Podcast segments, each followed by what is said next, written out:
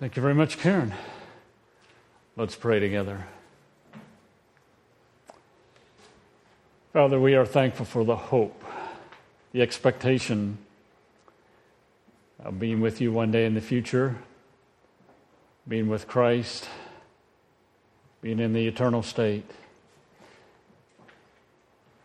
Until that becomes a reality, it's our desire to be faithful, to walk with you, to know Christ, to be sensitive to your Spirit as we live here on earth. As we interact with your word and its application this morning, we want to be hearers and doers of your word. For it's in Christ's name I pray. Amen. A couple thought questions. Are you content in life?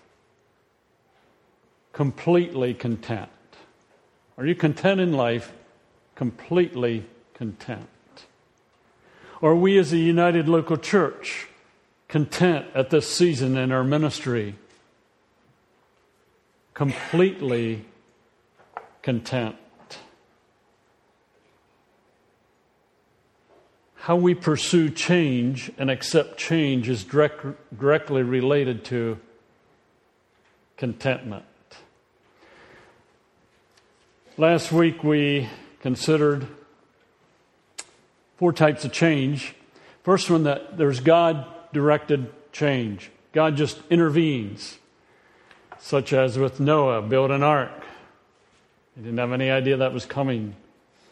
Natural change due to health, aging, death, life cycles, culture. You know, we have to respond to those changes. Change comes when there's confession and repentance. Change comes, we live in a fallen world, and there's all kinds of evil that take place. Satan, sometimes under God's sovereignty, is allowed to do things such as in Job's life, and that involves change. I strong, strongly encouraged you last week that we rest in the Lord, in Christ, totally and completely when we face change. This morning we want to consider change by choice. And remember, what I present this morning as last Sunday is not directly coming from a spe- specific passage of Scripture, but a broad overview of knowing God, experiencing Christ, knowing and experiencing their character, knowing God's ways, my studying and obeying Scripture, my desire to shepherd wisely, and my leading over some forty-two years. And I've studied many passages in relation to what I share this morning. This results in Scripture wisdom applied to the body of Christ in the twenty-first century. This is the rebuke, the correction, the training in righteousness of Second Timothy three sixteen and seventeen. We may get our beliefs down correctly, and we need to be passionately concerned about that, but we need to live them out. And as we think about change by choice, it should drive us to find our security and glory in God and Christ alone. Waiting for the uh, PowerPoint to uh, come up. Remember, living in our fallen world involves change by choice. Embrace it as an opportunity to know and to experience the Lord and the Christ. Let me share some examples of change by choice individually, family, as a church. You choose to purchase a motor vehicle. That's a change by choice. You change vehicles. You chose to own a phone, whatever type that may be. That's a change by choice. And many of us have modern day phones. Most of us do not have a rotary phone. No, that's a change by choice. You choose to go on a vacation and spend two hundred dollars versus two thousand dollars, that's a change by choice. We added to our building years ago. That was a change by choice. We conduct an Awana ministry. That was a change we made over thirty years ago by choice. As we think about change by choice, there are basically two paths that are followed. And let's take our Bibles and turn to James chapter three. James is a book that deals with living where the rubber meets the road. He deals with trials. He deals with relationships. He deals with obeying God's word, you know, faith and deeds. He talks about the tongue. But in James three and verse thirteen, reading together, beginning with verse thirteen. James three and verse thirteen. Who is wise and understanding among you? Let him show it by his good life, by deeds done and humility that come from wisdom. But if you harbor bitter envy and selfish ambition in your hearts, do not boast about it or deny the truth. Such wisdom does not come down from heaven, but is earthly, unspiritual, of the devil. For where you have envy and selfish ambition, there you will find disorder and every evil practice. But the wisdom that comes from heaven is first of all pure, then peace-loving, considerate, submissive, full of mercy and good fruit, impartial and sincere. Peacemakers who sow in peace raise a harvest of righteousness. You'll notice that James three talks about a heavenly wisdom and an earthly wisdom. And basically, we make change by choice. And I'll give some specific examples as we go along. We either pursue heavenly wisdom or earthly wisdom. Earthly wisdom, a change by choice that involves earthly wisdom, is generally a choice to try to make something happen. Saul pursued David, a change by choice. He was trying to get rid of David. He was trying to make something happen. Change by choice that comes from earthly wisdom generally ties in with discontent. It ties in with being impatient. It ties in with selfish ambition and pride and bitter envy. Jacob in the Old Testament stole the blessing from his brother Esau. A change by choice. People in our country will seek another mate, dispose of the one they have, and seek another mate for whatever reason. A change by choice. A person may say, I'm very discontented with my job. I don't like my job. I'm going to make a change by choice. And many times it's they want to make something happen, discontent, impatience. And I'm not saying it's wrong to change jobs, but I'm talking when there's a strong discontent.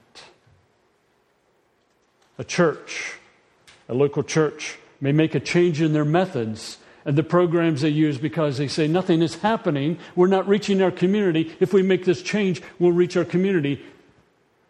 And that can be not a good thing, because it's springing from a deep discontent and impatience. We got to make something happen and so on. But in James three, there's another type of change that comes through by choice, and that is a heavenly wisdom, a change that springs out of humility, a deep dependency upon God, a contentment where one is. There's a desire to know and experience God as they make change. There's a patience. There's a submission. And it's deemed skillful. In Exodus chapter eighteen, we know that Moses was trying to judge all of Israel. And his father-in-law came along and said, you need to select some people to help you. And a de- decision was made, a change by choice, that was deemed skillful. And he brought some other people on to help him. David's movements as he was fleeing from Saul, as you read the account, would have come from humility, a desire to know and experience Christ or God He deemed it skillful, and he made some changes. Nehemiah, in rebuilding the walls of Jerusalem, made some changes in strategy because it was deemed wise as they led.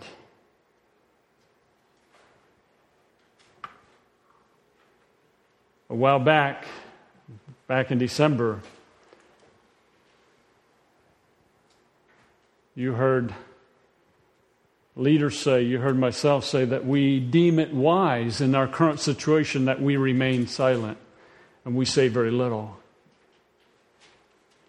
That decision came about as a result of heavenly wisdom. We weren't trying to control things.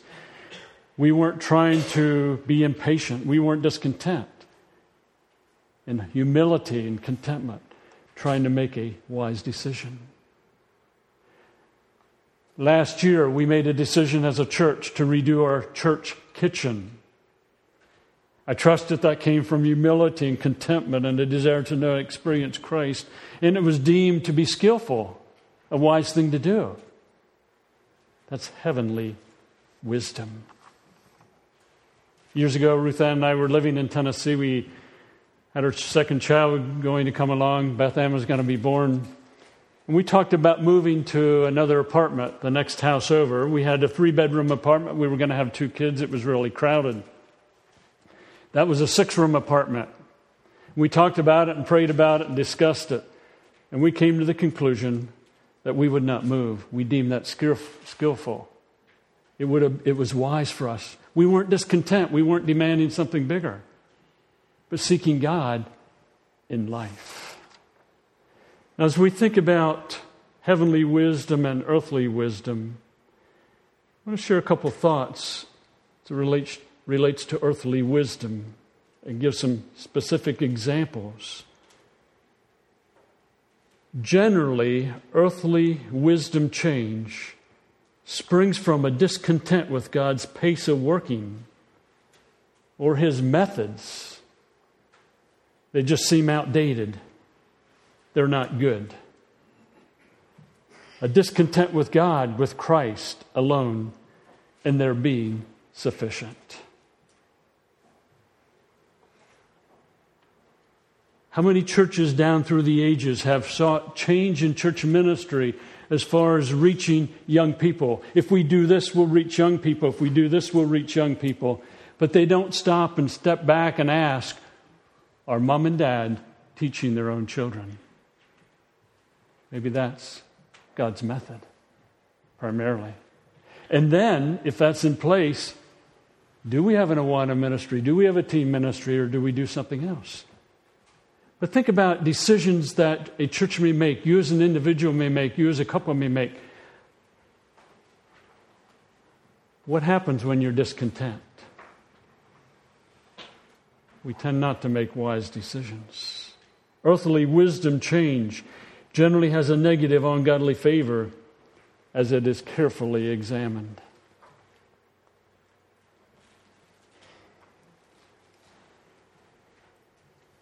A new method is done as far as outreach to community. But we don't stop and ask, are believers living holy, godly lives in their jobs and in school? And then what happens? We think we have to get people in here to a bot building when a lot of the outreach is to take place day by day in daily life. It is generally considered and pushed due to the neglect of the absolute basics. Obedience to the absolute basics removes the demand for things to happen. Now, I grew up in the dark ages, I understand that. And I grew up in a very sheltered community, I understand that. And I went to Bible school when I was a kid, and I sat in a dingy basement on a hard bench with a teacher that refused to use, I don't know, refused, just didn't lose, use anything that we might call pictures and so on.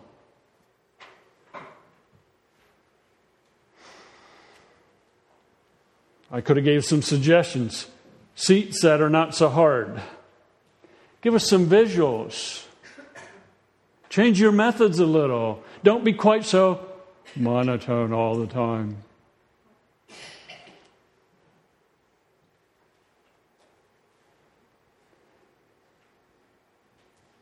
That did not make or break me. Why? Because the basics in my life were in place. Dad and Mom would set us down to read Scripture and to pray together as a family. We didn't sing because Dad didn't sing, so we got off the hook on that one. That's a basic, you know. He taught us to worship. Would have been taught to work. Would have been taught deep respect. So you go to Bible school, that's not to your liking, you don't whine and complain, you accept it. You have an eagerness to learn. But the basic was in order. And I'm not knocking using graphics and so on and teaching children, that's not my point. The issue is, if the basics are in order, what God designed is in order, that changes how we look at other things that come later. Because if you change all the methodology and the programs and so on and the basics are missing, you're banging your head against a wall. Earthly wisdom does not change the heart. Generally, it makes the heart more selfish, since a change is pursued due to selfishness. The more we pursue what we demand and receive from our action, the more selfish we become.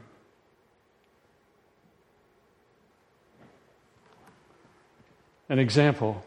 A parent says, I want my children to grow up to respect God, to love me, and to be a decent person. Now, if this is going to happen, I need to give them what they want.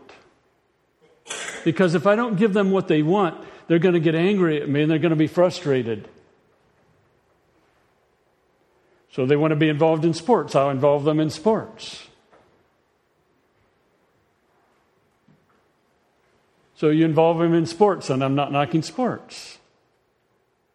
Next they say, well, I want a four-wheeler. Well, if I don't get them a four-wheeler, then they're going to get upset. So you get them a four-wheeler. And by the time they're eighteen, what happens? They can become very, very selfish. And the same thing can happen at a church ministry. Well, people want this type of music, and I'm not talking contemporary music necessarily. It may be old-fashioned hymns. It may be middle of the road. It may be contemporary music, but we want what we want. So we're going to change to go back to the old style of music, the oldies. No, we'll change and we'll go with something more contemporary because that's what people want. And if we don't do it, they're not going to be happy. And what are we doing? We feed the selfishness of people. And I'm not saying change is wrong. There's a time to change, and I think that'll come out a little later. But also in this context, it is generally pursued because a person, a leader, a church is not willing to examine themselves, thus unwilling to confess and repent. When confession and repentance is present, there's little need to make things happen with change because God is working.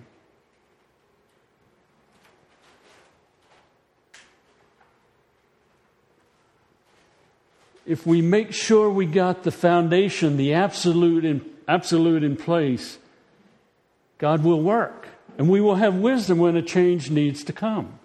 And we have some changes as a church that we need wisdom. So we're making a wisdom change, not an earthly wisdom change. But pursuing, because a person's not willing to examine themselves, is not wise. So let's have an outreach to our community that involves other churches, and we'll bring in a speaker from the outside. That may be good. I'm not debating that. But we need to ask, are Joe and Eunice and Sandy and Cheryl and Gary Ann just living godly and being a testimony and salt in their daily life, pointing people to Christ. If not, we need to repent first, so we have wisdom as to whether to bring someone in. Change in methods at times is substituted for change in heart. A focus on others and circumstances rather than oneself. If we can't walk with God, experience Christ where we are in the present. Change will not help us, nor will walk with God or Christ in that which is in the next situation.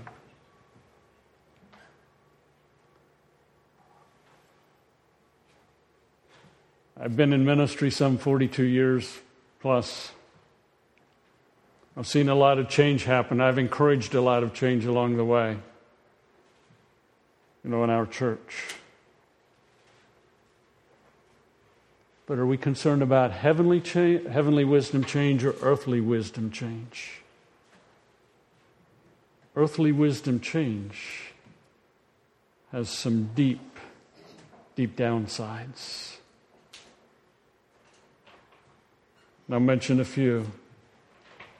I already implied individuals become more selfish.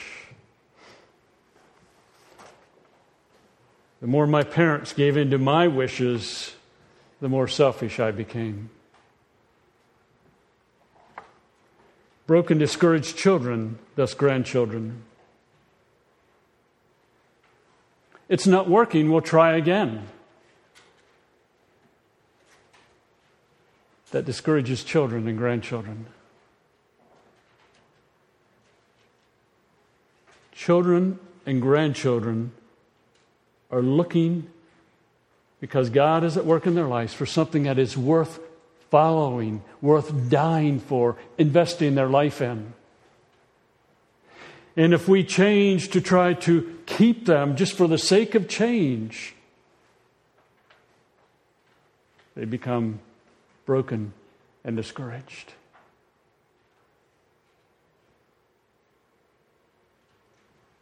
And I sat down with a thirty-year-old and say, why aren't you walking with God? You grew up in a church. You grew up in a so-called Christian home.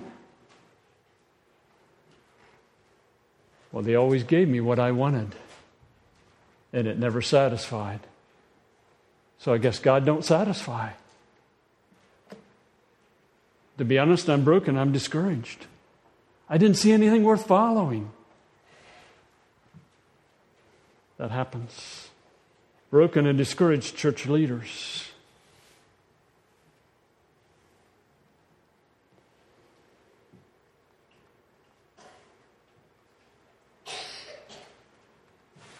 How many leaders in the body of Christ today are looking for the next method, the next program that will work, rather than going back to saying, what does God, what has God called us to? There's an increased selfishness among believers because we want what we want. So we have the old time singing, and we have more of the middle of the road singers, and we have the contemporaries. And after a while, we have a church that's old time, and we have something that's middle of the road, and then we have another church that is contemporary.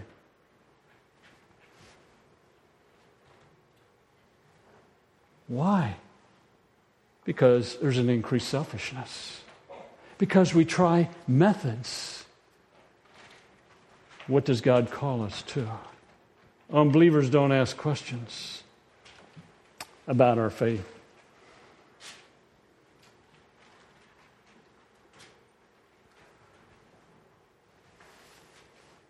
Why? Maybe they don't see heavenly wisdom. Children don't ask questions about our faith, nor do grandchildren, if we're following strictly earthly wisdom. Hey, Mom, you and Dad made a decision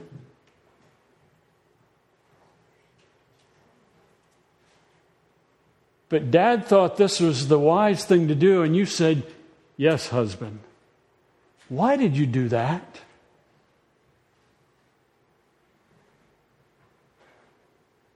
Mom gets to respond.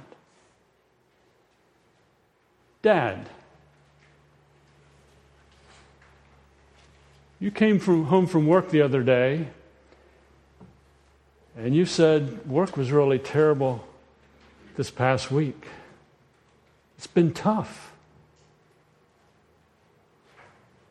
But yet I heard you pray tonight for your coworkers, for your boss, that you can be a grace giver in the midst of that situation. Why are you doing that? See, those are questions that spring from godly living. When we make earthly choice decisions, then those questions don't come up. Demanding our way in our family, in our job, in our music, in our program, in our worship style, what the church provides, people must reach out to me and so on. That we become more that way. We become more demanding. Well, I want this for our church. I want this. No, I want that. Our children, we as adults, we just become more demanding. So we leave situations, whether it be a family, a job, or a church or a ministry, if I don't like something. There's spiritual stagnation, and there's a lack of contentment.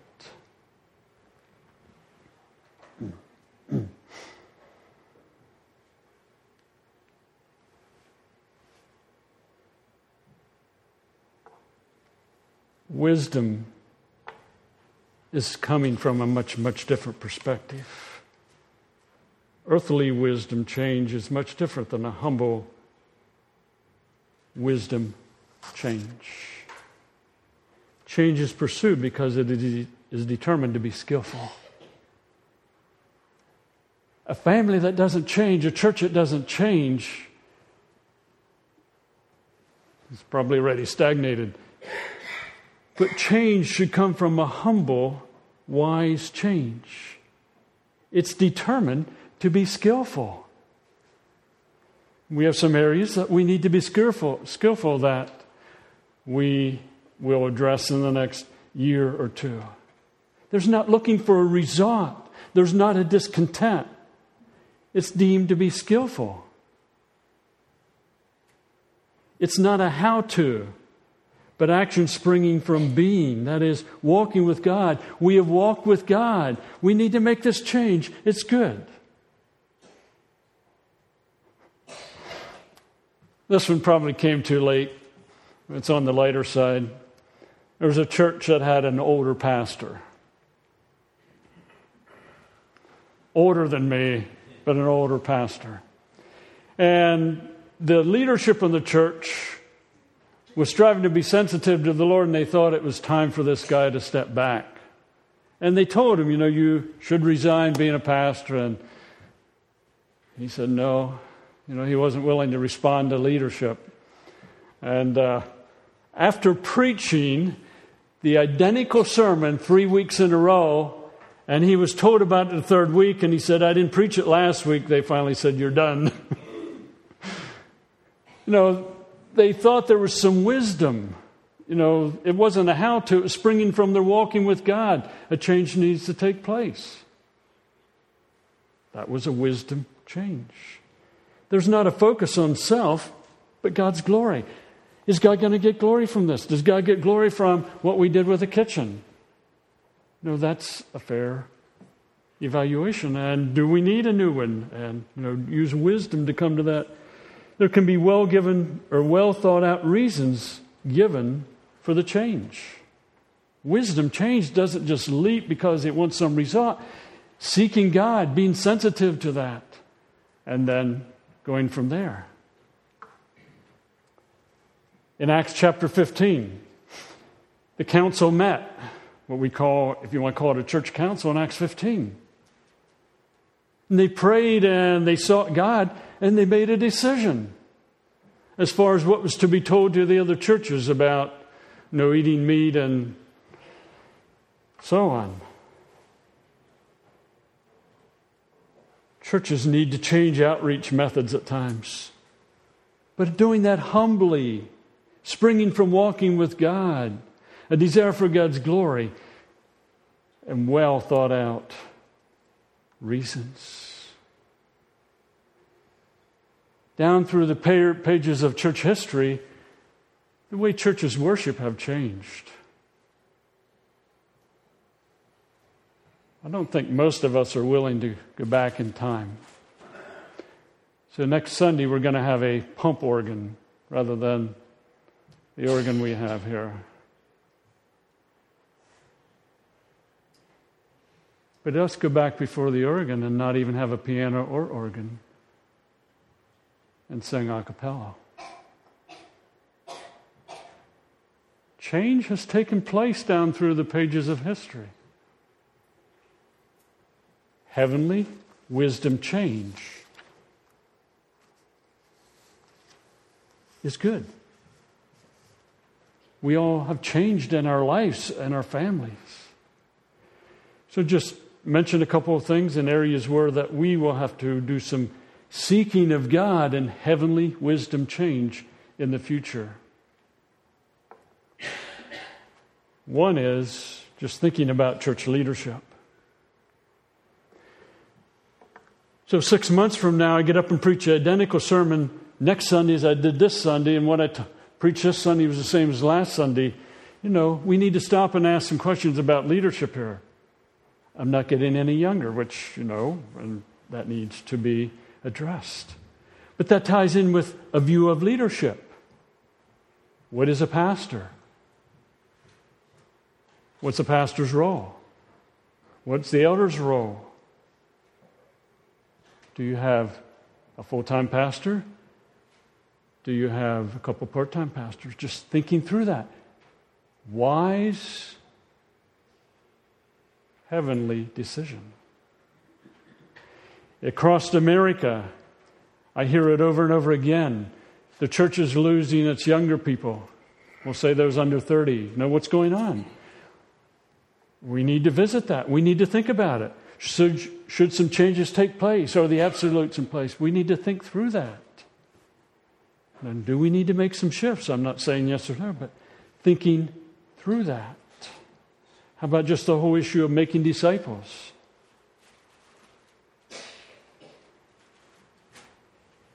Are we reaching our community? And then tie into that on top of what happened back in December and what had happened in February. The news media, what was in February, the raid on our church in December has influenced our church as it relates to our community and how the community looks at us. I'm not saying that's good or bad, but we need to think through that, and I think we need to make some adjustments there and some changes there probably for effectiveness in outreach. But not in a hurry, not because we're pursuing a result, but because it is deemed wise for God's glory. And good reasons can be given. And one other area, then we'll close, and that is just what I call cultural change in values. A lot of that has taken place in recent years. Our culture has changed its definition of marriage. At least we would say it has changed its definition of marriage. A lot is happening in terms of sexuality. Do we make some shifts in thinking, in ministry, to be bringing God, God glory in the culture in which we live? Those are just some areas that we need to think. Does God want us to make some heavenly wisdom change by choice for His glory? And Lord willing, I'll wrap up the discussion next Sunday morning. Let's pray together. By the way, when I say wrap up, I'm not saying, oh, here's all the changes we're doing, but just provide some found groundwork for thinking through them. Father, we thank you that you've given us minds to think. You've given us your Spirit to live within us. Christ is our life. And as a result of living in a changing world, we need to make change at times. But we don't want that to change to be earthly, unwise change, but we want it to be for your glory. We want it to be deemed wise for your glory. And as we think through some things in the next couple years, we want to be unified for your glory. And remember that your power is at work within us. In Christ's name, amen.